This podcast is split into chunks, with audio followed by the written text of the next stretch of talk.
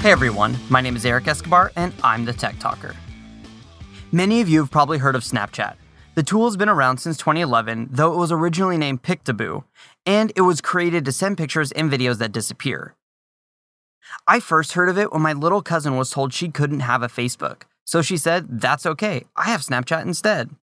It's now reportedly the third most popular social network among millennials. Snapchat has technically been around since 2011 and it didn't start gaining momentum until 2013. Today, I'm just going to give you the basics of how it works and why it's used. If you're a parent, your kids are likely using Snapchat, and it's imperative that you understand it and how it works. First, let's go over how it works. Let's say I have Snapchat on my phone. Through the app, I can take a picture or video of my cat snoozing on my bed. I then have two options. I can either share the picture with my story, which is kind of like a newsfeed where my followers can view it for up to 24 hours or however long that it's set for. The other option is that I can send it just to individual people. This way, I can only share the picture of my cat, for example, with my wife and a few of my best friends.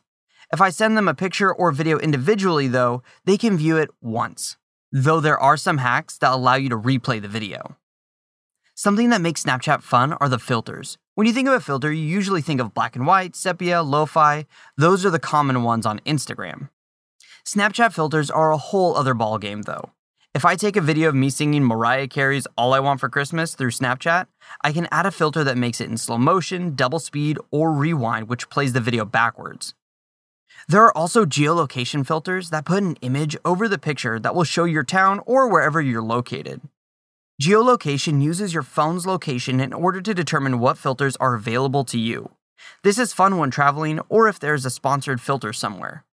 By far the most fun filters are the ones that use face detection technology. There are a ton of different filters, but some of the most popular ones morph the image of your face into an animal, share, a cute deer, or even give you a flower crown. Each day the filters change so you never know what will be available next. You can also put text on your photos or video if you want to write something. Graphicstock is a subscription based stock media company that gives you unlimited access to over 300,000 premium photos, illustrations, vectors, and design elements that everyone can afford. Most websites charge per download and can cost you as much as $30 per image. But with Graphicstock, you get unlimited downloads with your membership for an annual rate, no download limits, and no hidden charges. It's the same content you would find on other stock sites at a lower price. Plus, Graphicstock is always adding new content to the library, so it stays fresh. With a 7-day free trial, you can download 140 pieces of content. After that, it's only $99 for an annual subscription, less than $10 a month. Everything is 100% royalty free content for your own personal or commercial projects, even if you cancel. Keep what you download and maintain usage rights forever. I've personally used Graphicstock for presentations and newsletters that I've had to send out, and it works great. There's a ton of great images to pick from, and it's really easy to search for what you're looking for. Exclusive to my listeners, sign up for your 7-day free trial today at graphicstock.com slash techtalk. That's G-R-A-P-H-I-C-S-T-O-C-K dot com slash techtalk. And this will get you an awesome 7-day free trial. I know you'll love it. Now let's talk about why people love Snapchat. With Facebook, pictures and videos get posted and exist on the internet for an unlimited duration. This can be dangerous because old pictures can come back to haunt you in job interviews or in other professional settings. Sometimes potential employers or parents can access photos that younger people may not want them to see. This is especially useful for teenagers where their phones can be taken by parents and searched. With Snapchat's temporary photos and videos, users don't have to worry about being tagged in anything or even having their pictures shared with people they don't want them shared with. The disappearing media allows a freedom on social media that wasn't there before, or so people think. The part that I love about Snapchat is that users believe that their pictures are entirely private. The same warning should apply to all social media accounts, and Snapchat is not an outlier. If you don't want a picture on the internet, then don't post it. Snapchat is still susceptible to having your pictures saved forever, even when you don't want them to be. The people who receive the picture could easily screenshot it or take a picture with another phone. If my friend wanted to take a screenshot of the picture that I sent of my cat, they could, but I would be notified that it was taken. There are even third party apps and hacks available that will allow users to save copies of everything they see on Snapchat.